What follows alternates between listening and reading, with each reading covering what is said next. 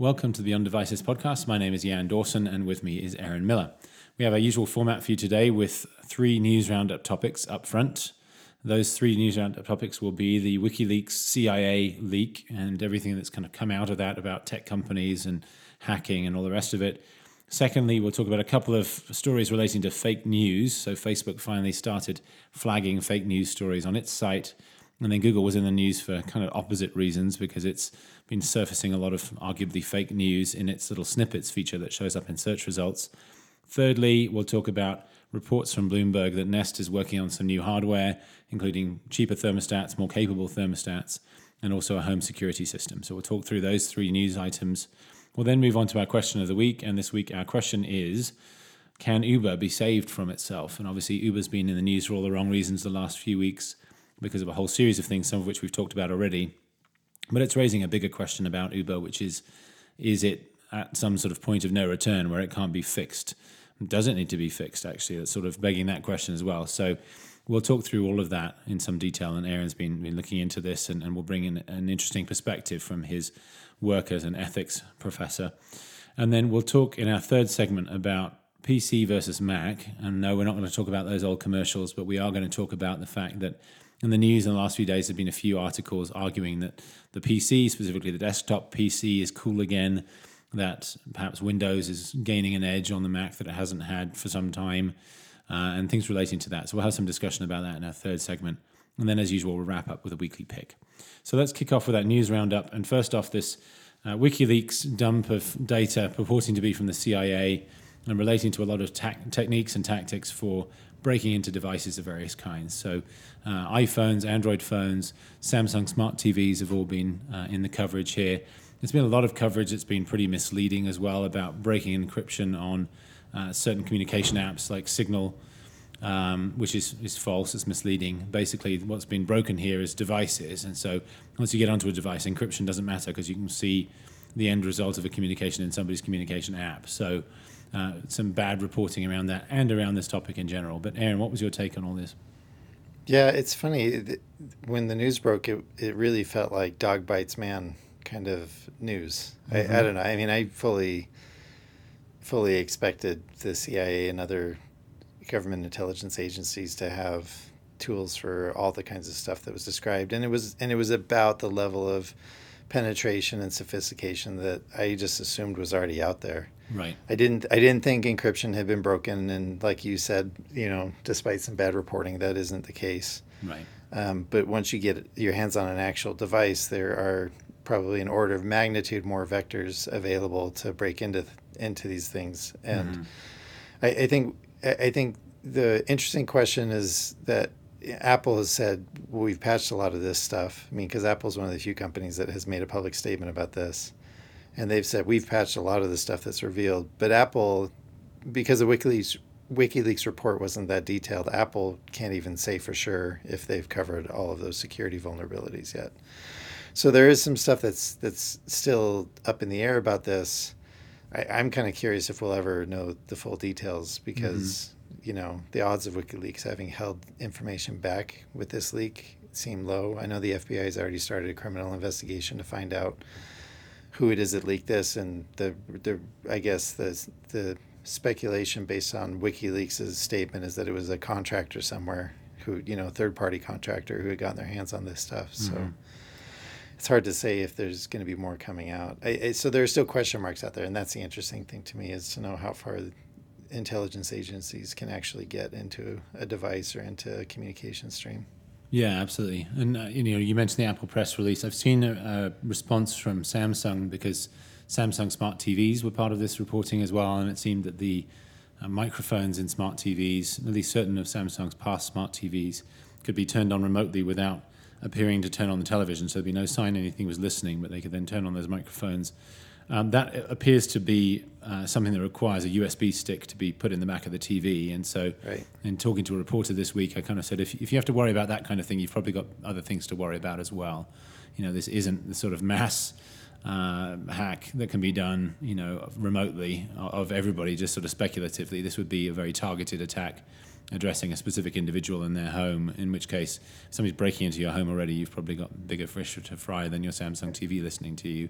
Obviously, Right, still makes like- for bad headlines, but Well, I was going to say, like any of the other bugs, they would put all over the house besides your TV. Well, exactly, that's the turning thing, your right? TV Yeah. into one. Absolutely. So, you know, that it's again makes for bad headlines for Samsung, and Samsung hasn't said they've patched these vulnerabilities, although it seems these are TVs that were sold some time ago, and newer TVs actually have the microphone and the remote, which is a different system entirely. So, Right. there are, you know, not so many worries about that. Um, you know, Apple's response is basically in the latest version of iOS, most of these vulnerabilities are patched, and that's important because on iOS, something like 79% are now running iOS 10 if you add in iOS 9, and most of these hacks seem to have targeted iOS 8 and earlier.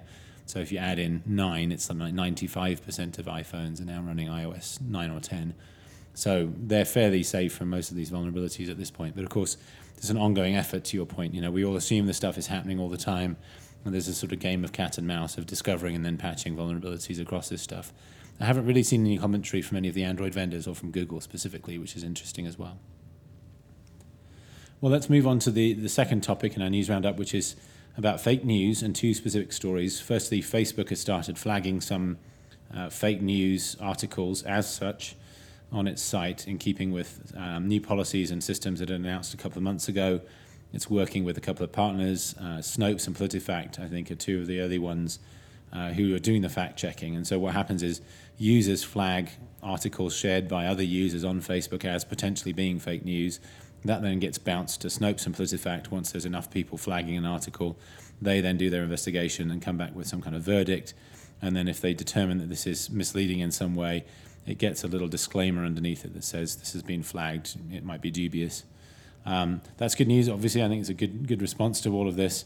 Um, the the downside is it seems to have taken about a week to flag the first article from when it was published, which means probably the vast majority of people who are ever going to read it had read it already by the time it got the little flag. So certainly needs to move faster.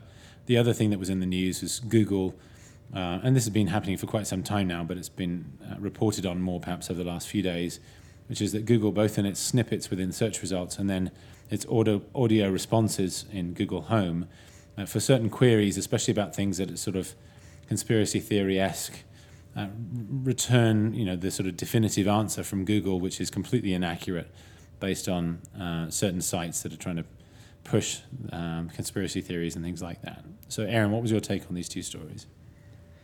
You know, I it, it's and it, it it re-invokes the tension we've already talked about before, which is when you have uh, algorithms driving um, visibility of news items, uh, you run the risk of popularity pushing up stuff that that shouldn't be popular, the fake news stuff. I mean, you know, once once a story gets a certain amount of momentum on Facebook, it's it, it ends up getting pushed out in other ways that, that Mhm. adds to its popularity because the algorithm is driving its popularity, not just the users themselves. Right. Um, that it, it's it's still going to be an interesting tension because I'm not sure algorithms are ever really going to be able to crack the fake news problem in the same way that human editing can, like Snopes and PolitiFact are doing for Facebook. I totally agree, by the way, that a week is way too long um, for for that step to have for that flagging step to have any impact. Yeah. Um, because I mean, a week is plenty of time for for other news outlets and others to debunk something.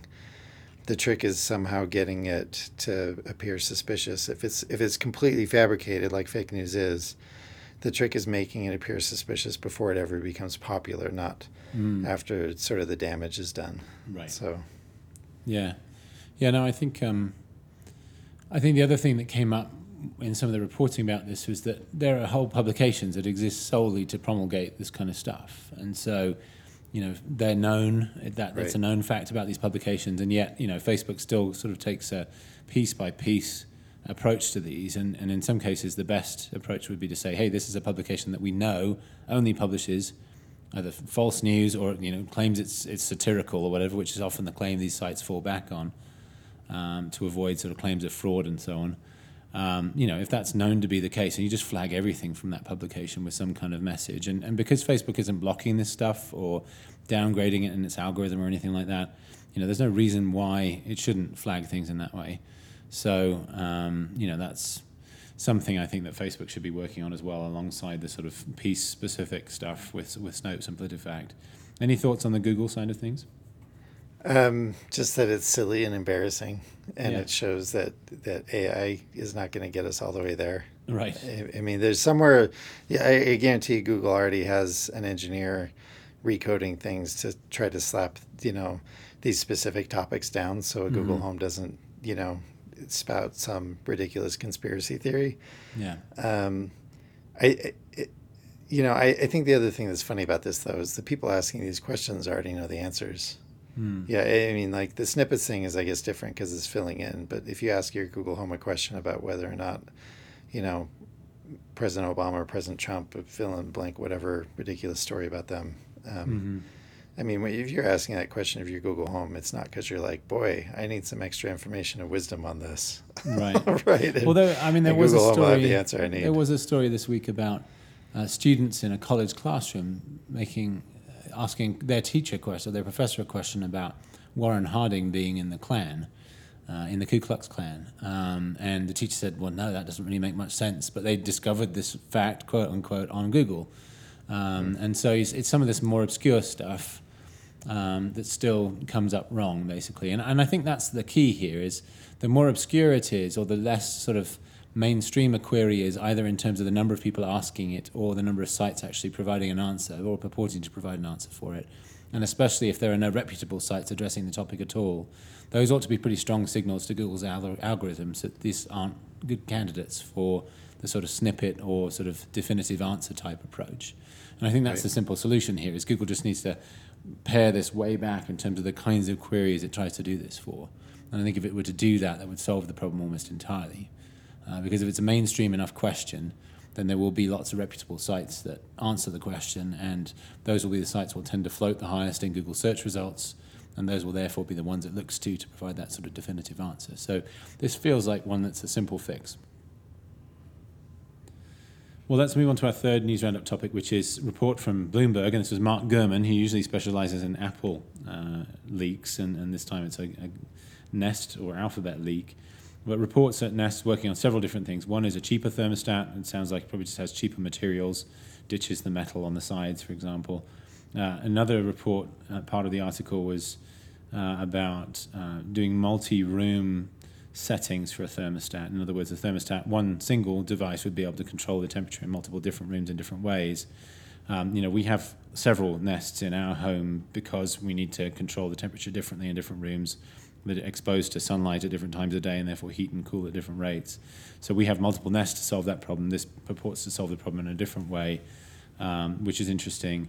The um, other report was about various security system stuff, so a keypad and the sort of stuff that you associate with maybe an ADT system or something like that, as well as some more advanced cameras. And they obviously do have some cameras already uh, that they offer. So some interesting stuff in that reporting. Any thoughts on that from you, Aaron? The smart home market is still too expensive, and I think Nest moving down market is evidence that that's still true. Um, not that it's a surprise, but there's they've they've got a long way to go, and you know there's going to be it's it's a it's partly a function of figuring out the business models. It's partly a function of getting cheaper components. Um, there's not really a standard set of components, you know, for every smart home, and that's still being worked out. This is all still such early sort of uh, such an early groundbreaking stage for smart homes. You know, there's not an opportunity for many efficiencies yet, and and those need to happen before smart homes become a thing that uh, you know most people experience.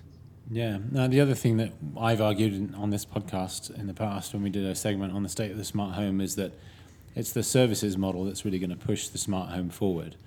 Uh, in other words, it's not a sort of buy at the store and install it yourself, but it's going to be a professional installation, management, and a service that you pay for on a monthly basis. And Nest doesn't offer that model today, and that, that means it's basically stuck among the, the Uh, early adopters who are willing to do that sort of self-install model.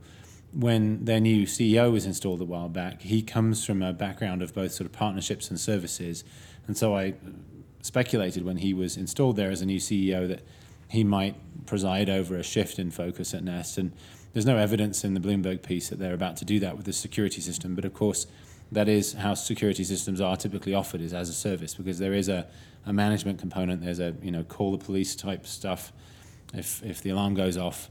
Uh, so it lends itself very well to that services model. So I'm I'm curious to see if this does end up being a step in that direction for Nest. Obviously, the corollary to that is they need to do installation and management and all the rest of it, and that requires dedicated staff, which Nest obviously doesn't have today. And so there'd probably need to be at least some partnerships or some subcontracting or something going on there. I'd be very curious to see how they would manage that, whether they'd work through existing providers like carriers and um, others who are doing this kind of thing already, or whether they would uh, use just third party call centers and kind of white label something that somebody else is offering. But lots of interesting possible directions this could go in. Um, and the other thing is the, the multi room Nest thing. As I said, we'd love that in our home. The problem is you need to have the dampers and everything installed in your HVAC system to make that work. And so, even if you were to have a nice cheap thermostat that manages it for you, you'd probably need a professional HVAC technician to come and install some new uh, bits and pieces in your uh, in your vents and so on, so that you could control rooms separately. And that, that feels like a much bigger proposition than just buying a thermostat. So I'm kind of a bit skeptical about that one.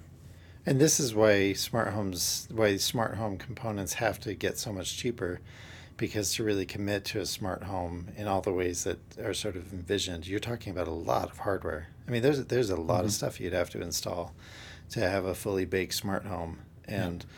And you know those prices are huge it, once they all get added up right now. Yeah, absolutely. I mean, just our nests. I mean, that's one of the few bits of smart home technology we did install when we built a new home a couple of years ago. But just that, it's, it's steep, you know. Um, yeah. And you know, just, that was just one thing. If we'd done outlets, if we'd done light switches, if we'd done all kinds of other stuff, it would have added up very, very quickly.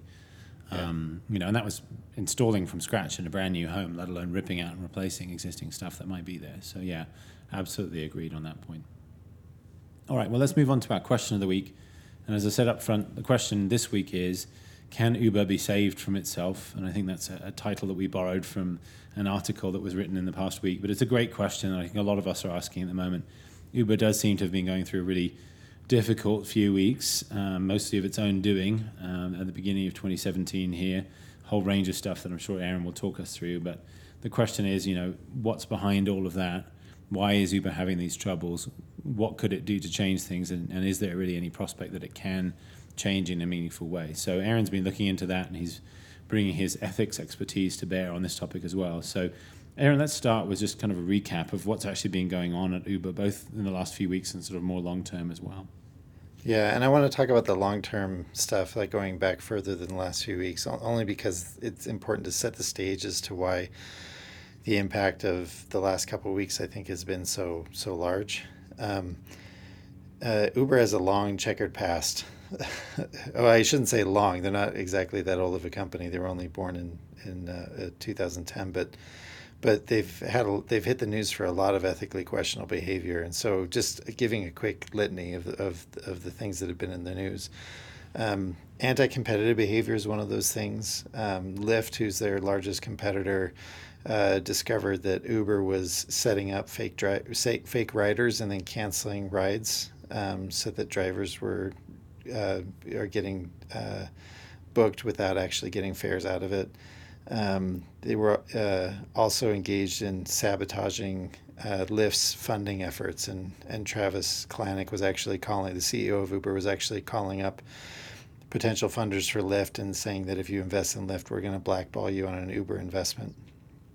Uber's done 14 different funding, fundraising rounds, and and uh, so they've had brought in a lot of investors over time, and so that uh, they were trying to leverage their their their their funding strategy to to dry up funding for Lyft. Um, obviously, over the years, there has been misbehavior from drivers, like drivers assaulting riders and and getting into accidents. Uh, one driver in Michigan killed a six-year-old girl in an accident, um, and there were questions about what sort of liability Uber is willing to bear when its drivers misbehave. Um, Uber has also had a long history of not treating the drivers very well. Um, underpayments are a huge problem. Uber drivers are constantly complaining about not getting paid well enough. In fact, this was a recent news item that we'll talk about in a minute involving Travis Kalanick getting videotaped without his knowledge, having an argument with a driver. Um, unexplained cancellations are a problem. Um, and then also, uh, like where Uber drivers essentially get suspended from the service and they don't they don't exactly know why. They just essentially get uh, their business gets taken away from them. and then uh, independent contractor treatment. Uber has had a long has throughout all these years worked its worked its hardest to make sure that its drivers get treated as independent contractors rather than employees, so that way they don't have to do employment taxes or any other or benefits or all the other issues that come with uh, employment and. Um, and then there have been specific instances that have been really controversial, like uh, how during Hurricane Sandy, the Uber surge pricing mechanism kicked in, and so people were facing skyrocketing prices during during a uh, natural disaster. Uh, privacy violations generally, there's apparently a God mode um, uh, view that uh, Uber executives have access to, where they can watch anybody on their route and see where they're going. Um, and in fact, that culminated with uh, an Uber executive threatening to uh, essentially sic private investigators on reporters that produce negative news um, about Uber. Um, and then there's been a whole bunch of instances where Uber has entered cities or other markets and operated there illegally.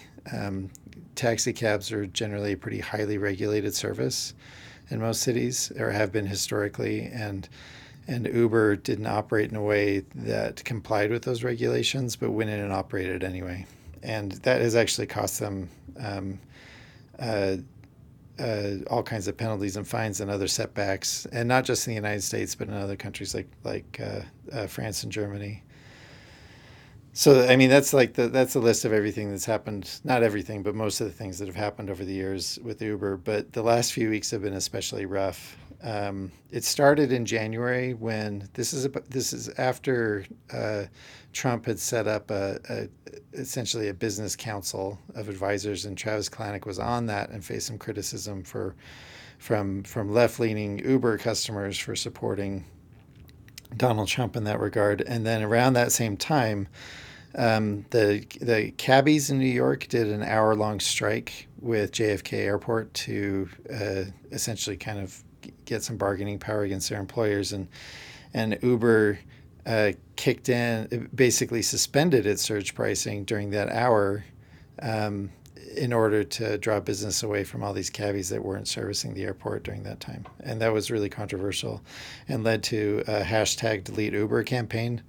Um, and somewhere around 200,000 people or something like that deleted Uber from their phones during that time period. And I don't know how many have re added it since, but but that sort of kicked off what was then followed with a drumbeat of scandals. And so one of the most explosive was uh, an employee, Uber employee named Susan Fowler, who um, wrote up a blog post about her experience with repeated sexual harassment at Uber. And despite reporting it to HR, um, essentially nothing ever changed or was fixed. Um, it was such a big deal that uh, that uh, Travis Kalanick did sort of like a town hall kind of thing where he got this all out there, said that they're going to be doing investigations. We're going to talk about that in a little bit. Um, but around this same time, um, two uh, Uber executives left the company. One was a former uh, Google executive named Amit Singhal, who um, had only joined the company a month before um, and it was discovered that the reason he left Google had to do with sexual harassment allegations that he was facing there. And he hadn't reported this to Uber. Um, well, then the allegations got to Uber's ears, and so they uh, got rid of him. But then another executive uh, VP of product and growth named Ed Baker, um, he left the company for what, in his statement, he said were family reasons. Um, but uh, there were rumors floating around that he had engaged in some inappropriate behavior with uh, female employees as well that's been the most prominent one of the news, but there have been a bunch of other important ones. Um, Waymo, uh, a, a uh, the the self driving car company from Alphabet, um, filed a lawsuit against Uber, claiming that a former Waymo employee named Anthony Levandowski essentially stole Ream's uh, a, a, massive amount, something like 14,000 data files um, on self driving cars that uh, that then Uber is is alleged to be using um, and this violates trade secret protections. Uh, Travis Kalanick was caught on video arguing with a driver. The driver was complaining to him, and I watched this video, and the driver spent a pretty long amount of time just complaining about prices and how Uber's not good at listening. And to to Kalanick's credit, he was pretty calm and measured until the end, and then he just sort of lost it. And and and uh, and accuse this driver of not taking accountability for his own problems and it didn't end well and it was kind of embarrassing for him very embarrassing for him and then the most recent scandal to hit um, was reported by the New York Times and others that uh, Uber has an app that they've been using called Greyball. Now, the the reason Greyball exists is to essentially flag and help drivers avoid bad riders. But supposedly, Uber used this internally to help drivers avoid law enforcement, office, investigators, and other public officials in markets where Uber was not legally allowed to operate. So the idea was that Uber could operate without the wrong people discovering that they were operating there. So it's been it's been a rough few weeks, but the reality is it's been a rough four or five years for Uber. One of the things that I've found kind of striking about Uber is over the last few weeks they've responded to some of this stuff pretty aggressively and kind of said this is terrible and we'll do better and that was certainly the case with the Susan Fowler allegations and also with the video of Travis Kalanick arguing with the driver. On the other hand, there were things like the Greyball app where Uber's statement basically said, yeah, so what? you know, kind of was a fairly sort of uh, bullish response to that. It wasn't at all contrite. It sort of suggested that they were well within their rights to do what they were doing. So the, there's this sort of disconnect in some ways between how Uber sees its behavior and how others see its behavior. But you know, in general, there's this drumbeat of what we'd mostly consider to be bad news about Uber. It suggests that there's something behind all of this, that there's some cultural or other problem at Uber that, that fosters this kind of behavior and that causes these problems for the company. So, what, what do you think is behind all this? What's really kind of going on behind the scenes and, and what's going wrong, I guess, behind the scenes, if, if you think it is going wrong there? Yeah, I, I mean, if I was a doctor diagnosing the company, um, I would say it's a bad culture of ethics. I, I think the problem is that there's an environment there that's been created so that a lot of these individual decisions as they're being made are being made in a way that aligns with the way the company chooses to operate and aligned with the values that the company um, uh, promotes um, with its employees. And so, you know, if the if there were one or two of these kind of things going on, you know, every company is going to have bad actors and and run into people that maybe don't uphold the corporate values. When it's a repeated set of of of outcomes like they've had, uh, a repeated set of scandals like they've had, this is employees responding to incentives rather than acting contrary to them responding in a way that actually upholds the company's values that they hold rather than than acting in a way that is in opposition to the company's values. And, and, and the reality is, if you want a company that has good ethics and the culture that's baked into sort of the general expectation of how everybody works, there are three primary attributes that you have to be sensitive to. One is prominence, meaning that the ethical values that you hold have to be constantly repeated and provided to the employees, signal to them in a way that's very clear. Um, the second one is openness, meaning you have to have a way of receiving feedback from employees and customers so that you can identify bad behavior, behavior that contradicts your values. Um, and then the third one is consistency, meaning that the values that you hold out, you have to act in a way that is consistent with them. Otherwise, you're actually telling an opposite story to the one that you intend to. You're, you're, you're actually inculcating the opposite of the values that might be in your corporate value statement. Um, and it's interesting when you go through, if, you, if we look at Uber and these, according to these three attributes, we can learn a lot about what's going on. Um, when it comes to prominence, every company culture has prominent values, period. Every company, no matter where it is, there are values that matter to the company and are repeatedly and prominently voiced to the employees, either formally or informally. The question is which values are prominent, right? That's the big question. And if you look at the way Uber operates and the news reports and the employees that have written blog posts and the way that Uber has talked to its own, employee, own employees, you can get a pretty clear sense of the values that matter there. Um, in fact, uh, Uber doesn't actually have a published company value statement, at least not one that I was able to find. And I looked for a while and I couldn't find one.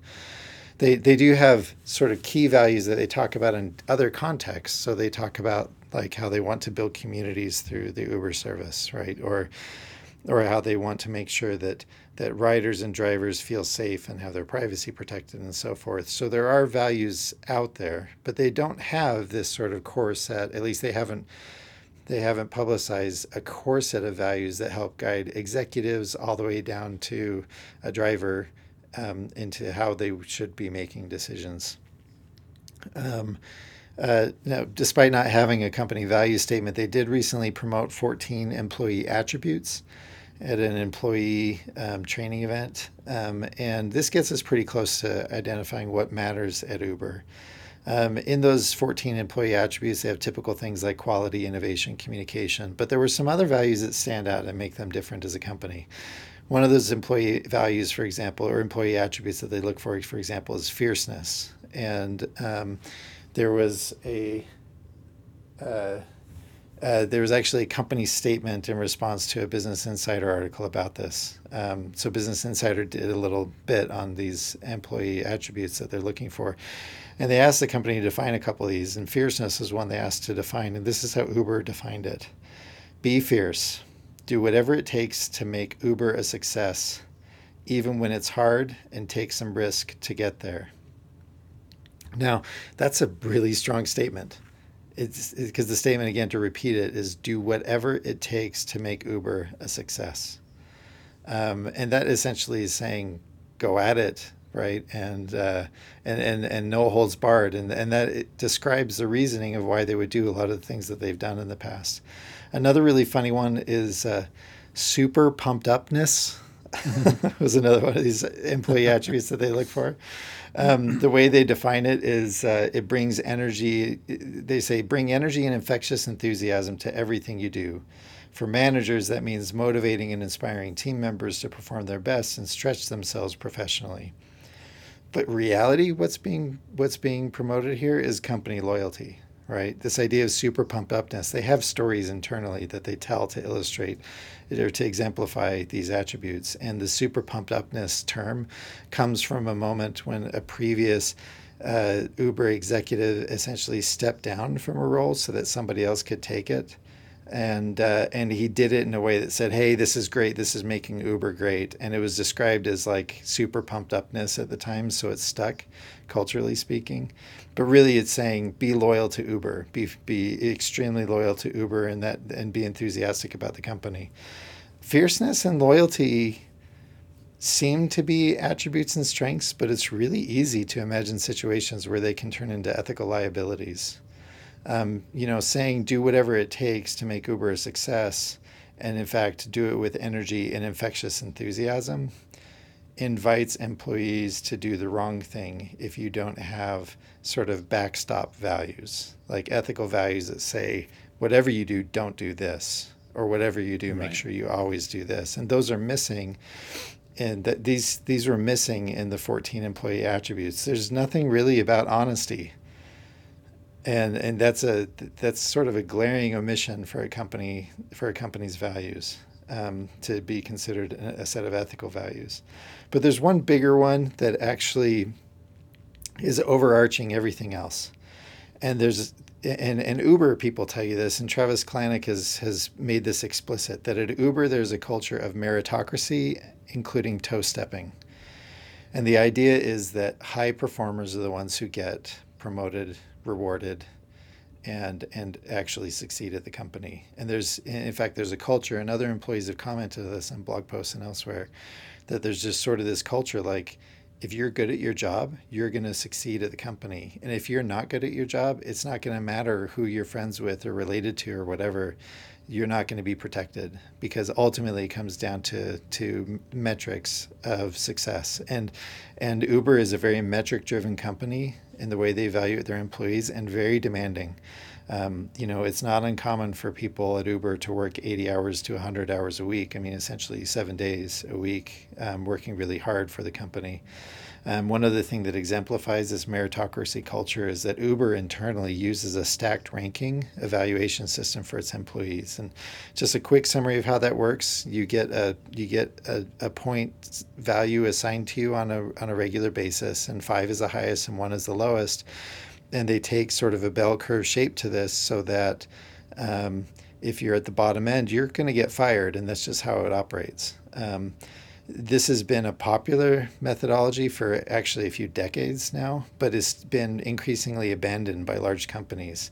GE got rid of it recently, Microsoft got rid of it recently, Amazon got rid of it recently. They've all abandoned this stacked ranking approach because it's actually symptomatic of it, actually what it does it creates an environment to encourage unethical behavior in order to get a high ranking and uh, and there also ends up being a lot of inside gamesmanship that doesn't even actually relate to performance. But because the way the system works if you can get your supervisor to give you a five then good things happen and so you might go to lengths that you shouldn't to make that happen. Um, in fact uh, this was a symptom of the massive ethical failure at enron. Um, way back in the early 2000s when enron fell apart and led to, and declared bankruptcy the shares were trashed, and a whole bunch of people lost their, their retirement investments. Uh, Enron used the stack ranking methodology pretty aggressively as a company.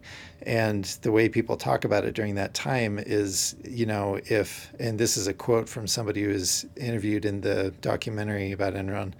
Um, you know, if if if I if in going to my performance review, it would increase my score if I stomped on the throat of a fellow employee then you'd stomp on that employee's throat to get a higher score. And that sort of fierce competitiveness internally um, creates a culture of bad ethics. And these are the values, based on everything I've seen or read, that seem to be promoted most at the company. And they don't relate all that well to ethics. They don't relate all that well to ethical behavior. And so when you think about prominence, um, the values that are prominent at Uber are not necessarily the right ones. Again, these aren't these aren't necessarily bad things, but when they operate in a vacuum, in an ethical vacuum where there aren't other values there, it it, uh, it, it, sets your employees up to, to make to make bad choices. Um, the other two sort of organizational attributes of, of a culture of ethics relate to openness and consistency. Openness at Uber has always been a problem. In fact, that is that is one of the key accusations in Susan Fowler's blog post was that she would report this bad behavior, this sexual harassment, and nothing would be done with it because the company wasn't really open to criticism from its employees. And the same goes for its drivers and and, and riders and drivers have complained and eventually just had to file lawsuits because Uber is not very open and they're not, as a company, have not been good listeners.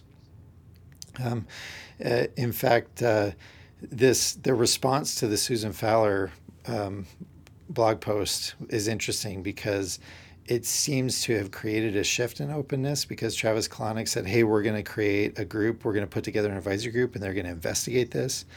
The people leading up that group are Eric Holder, former Attorney General, who's done lobbying work and PR work for, for Uber, Arianna Huffington, who's a board member and shareholder, and Liane Hornsey, who's the head of HR.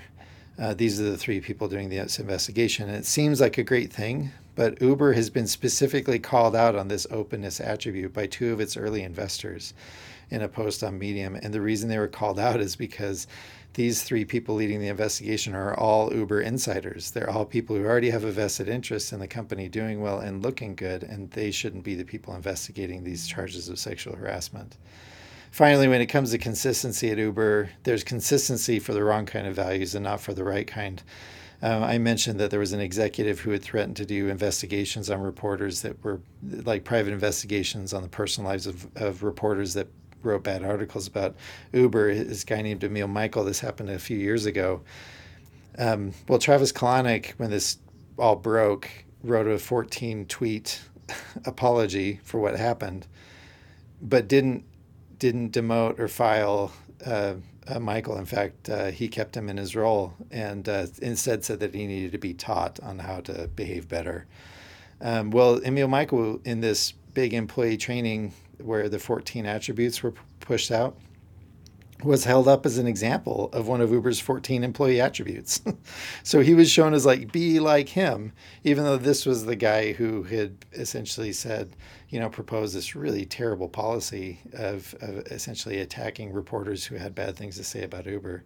I mean, compare that story and the messages sent by Kalanick in that decision to one of my favorite stories about corporate ethics involved Paul O'Neill, who was executive at Al- who was the CEO at Alcoa, the aluminum manufacturer, and in the in the mid 90s, one of Alcoa's business unit presidents had been uh, involved in a scandal because uh, a bunch of the employees in his business unit had been poisoned by uh, by um, benzene and carbon monoxide gas. Well, all the employees recovered and were fine, but this business unit president had violated the internal reporting requirements of at Alcoa. Safety was one of Paul O'Neill's top concerns, and he was constantly beating the drum of safety over and over again. Well, this business unit president didn't uh, report these uh, these safety uh, incidents the way he was supposed to. He, it turned out he's a friend of Paul O'Neill's. Um, he was a rising star in the company. Paul O'Neill had to decide what to do with this guy. Well, he fired him, and not only did he fire him, he fired him with an op-ed in the Wall Street Journal. And wow. in an e- yeah, and in an email Paul O'Neill wrote to his employees company wide about this decision, he said, "I had no choice but to do this." I'm paraphrasing, but he said, "I had no choice but to do this because of our company's values." Right. He said the message I would have sent would have been so contrary to our values and would have derailed and, and sent the wrong message about our values. I had no choice but to fire him. Whereas Kalanick's decision to keep Michael around and to, and to hold him up as a positive example is just showing what really matters at Uber. Right, right. That really does seem to be one of the single biggest issues is that even where they commit to values in, in some way, they don't don't enforce it or act as if they actually believe it at all. Seems to be such a such a huge issue. Yeah. Um, what what could change then? I mean, from your experience, what you've seen in other companies, you know, how how could Uber change some of this? Well, so uh, the the, sad, the first thing I would recommend to Uber is that they adopt a real corporate value statement, one that they publish, one that they regularly promote to their employees. I think it's sad that there's a lot of um, cynicism around that kind of a thing because there have been so many companies that sort of they, they post these value statements and then they never revisit them and they act in ways that are contrary to them all the time. I mean, Enron had a corporate value statement and they violated pretty much everything on this list, right, in the way they behaved in reality. But the truth is, a company that has a good set of core values when it comes to ethics and, and a company that uses them repeatedly always gets better outcomes and it's because the repeated use of these corporate values is a is essentially a signaling mechanism to its employees and to how to make decisions. And if you have a real set of corporate values and you use them, um, then it can actually work and shift a culture in a dramatic way. I, they obviously also need to add a more robust system of ethics reporting for its employees, and I suspect that the Eric Holder led investigation is going to recommend that. Um, a lot of companies, Uber's not publicly traded, but if you're a publicly traded company, by law, you have to have a whistleblower process and whistleblower protections in place, and and it's it doesn't seem to be the case that Uber has anything like that right now. Um, but that would also be not just for employees, they would need to have it for drivers and customers as well. And then when you adopt these real ethical values, you incorporate them into the way you operate on a practical basis. so so you would make sure that your employee incentives are structured around the core values so that you're incentivizing this kind of behavior. You make sure that they're always embedded in your employee communications. You promote what I like to call cautionary tales and celebratory stories, right? Where where you tell stories, cautionary tales about employees that failed at Uber because they violated the company values. Companies have these happening anyway informally all the time. And I would bet if we looked at the cautionary tales at Uber, they involve employees that aren't fierce, right? and that aren't super pumped up, rather than employees that failed in honesty, right? Or accountability.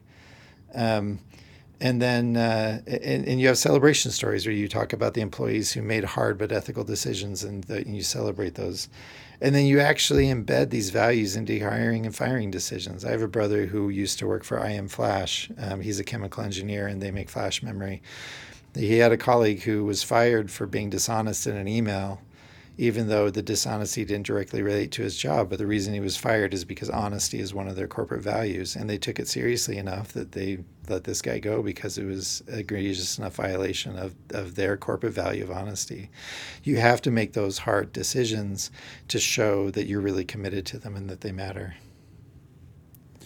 Do you think Uber actually is capable of making these kinds of changes? I mean, do you think there's potential that Uber really does change, that this culture that we've been describing and talking about can actually change and become healthier at the end of the day?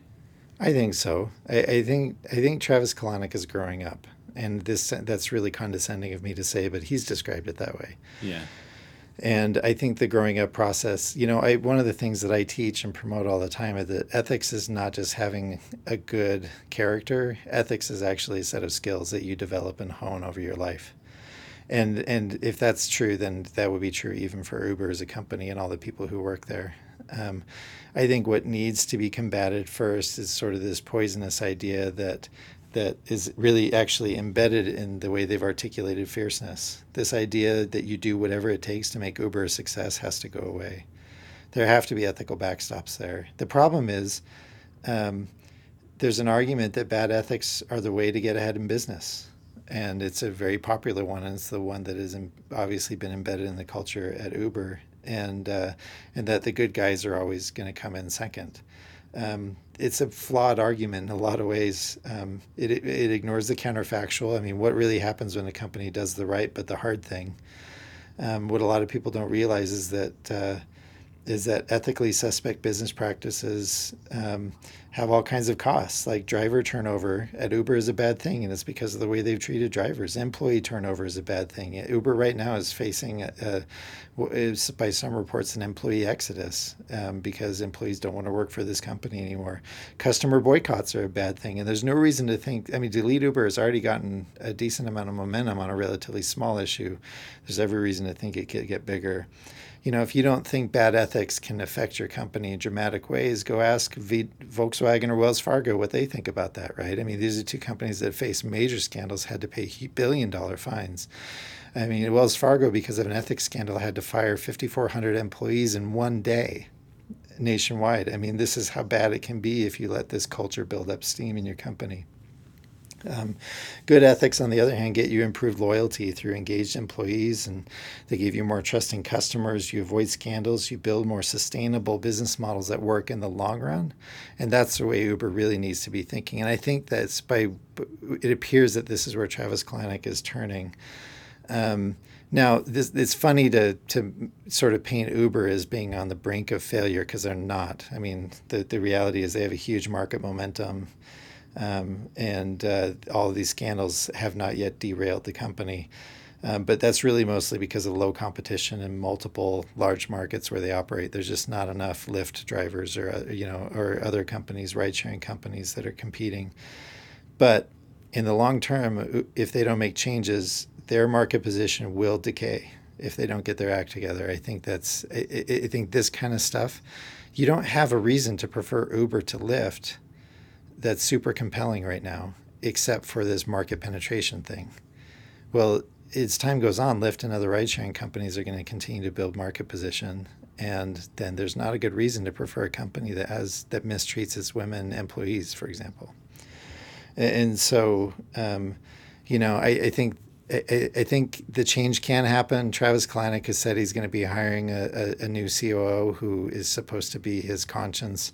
There are a lot of people pushing for this person to be a woman, and, and I think there are a lot of good reasons why a woman in this role should be taken very seriously um, over a man, uh, specifically because of the sexual harassment claims and the and the perspective that a woman would bring uh, to that issue. But uh, overall, I, I think they can move in the right direction, and as Kalanick continues to grow up like he says he is, um, I think Uber can get its act together. Um, I, I, guess the, the, interesting thing to be to, the interesting thing will be to watch if that actually happens.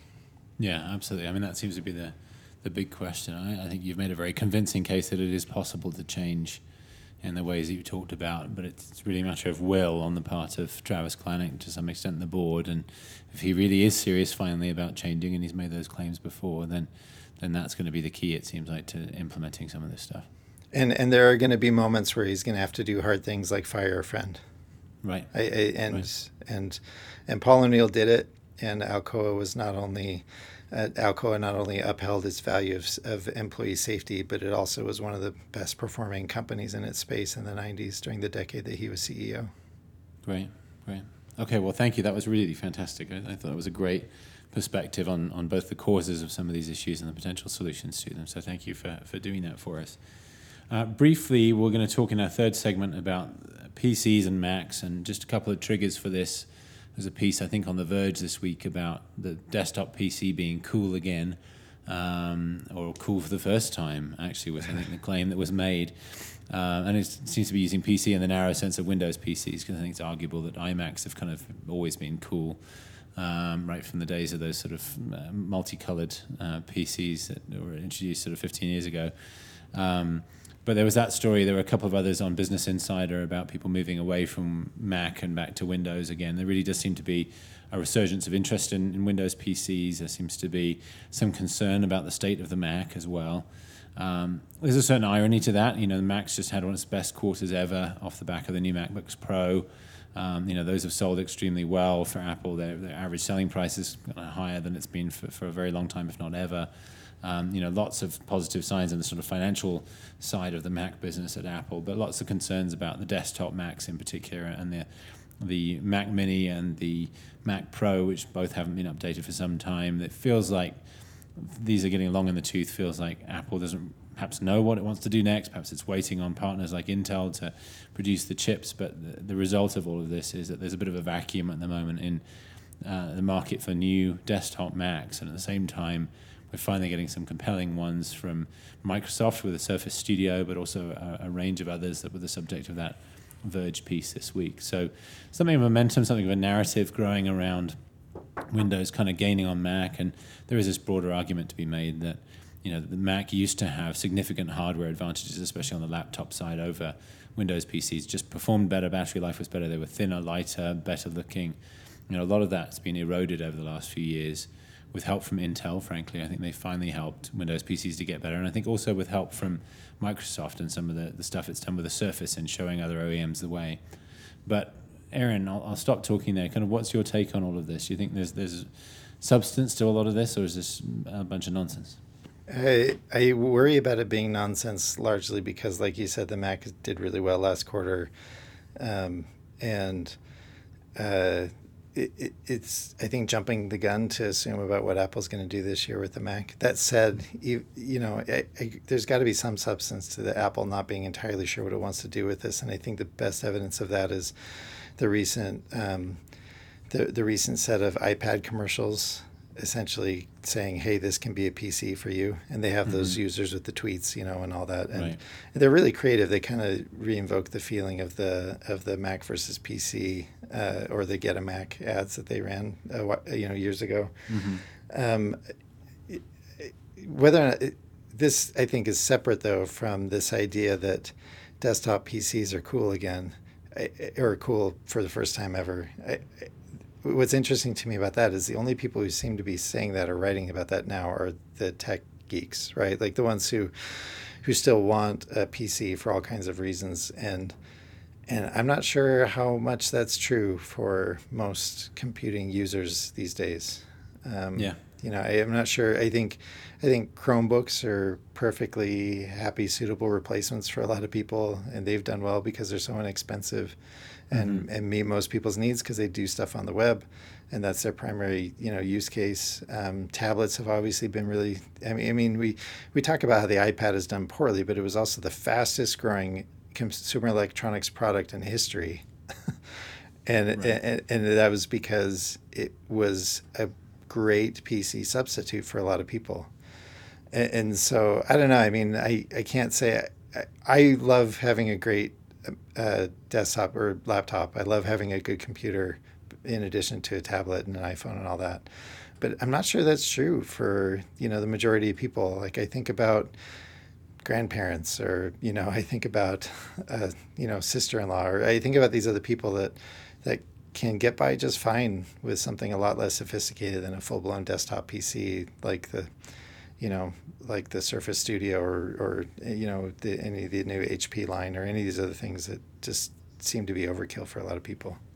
Yeah, no, absolutely. I agree with that. And I, I do think a lot of the focus has been on certain categories of users, whether it's, you know, tech journalists writing about their own experience, whether it's, you know, the odd high profile designer or uh, video editor or uh, game developer or something who's saying, you know, I'm getting fed up with this Mac situation, I'm switching to Windows, or, or I wish there was something better here.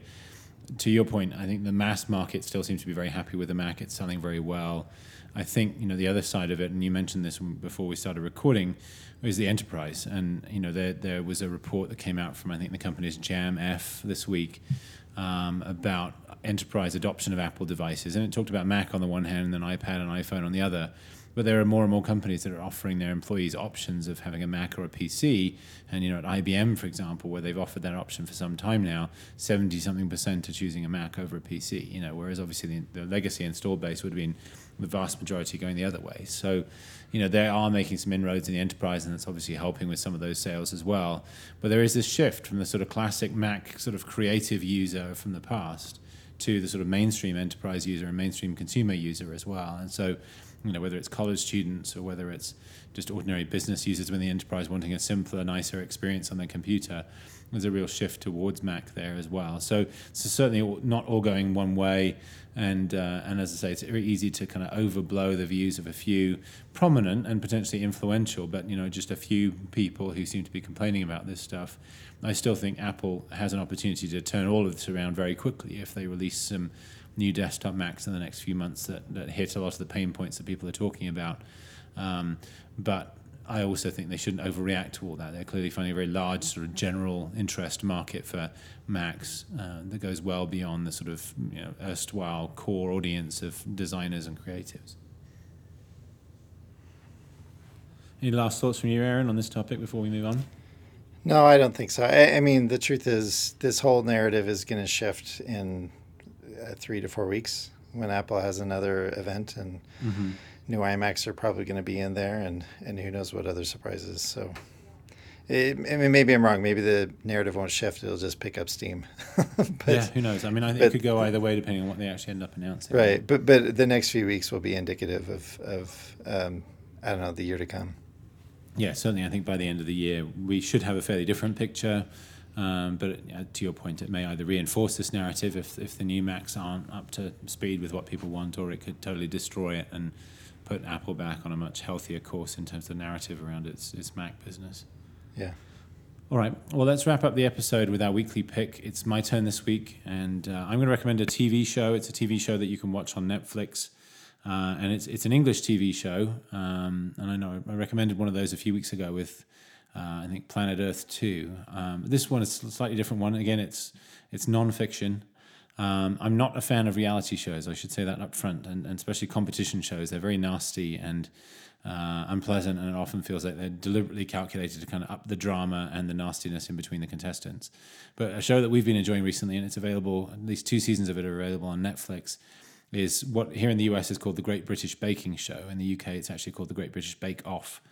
Uh, so it's called GBBO for short. Uh, but here in the US, it's run on PBS in the past and it's on Netflix now. And it's called the Great British Baking Show.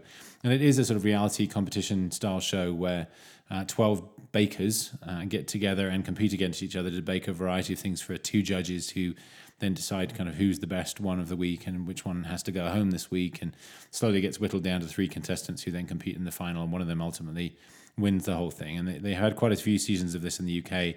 As I say, just a couple of seasons available on Netflix.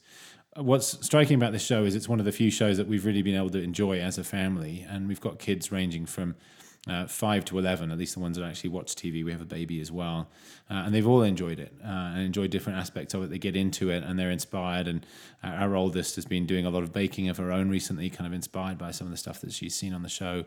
Um, it's a really fun show. It, has none of the nastiness, none of the drama of uh, normal competition and reality shows. It's very pleasant. The, the contestants are very nice to each other. Uh, one of the judges is a little harsher than the other, but they're also fairly nice and encouraging. And so it's a it's a very different kind of reality and competition show. So if you're interested in baking, if you're interested in good TV, uh, then I highly recommend the two seasons of the Great British Baking Show, which are available on Netflix. Uh, and we'll have a link to that on the uh, podcast website, along with some of the other stuff that we've talked about today, as usual. It's so great to see you recommending a cooking thing, by the way. There we go.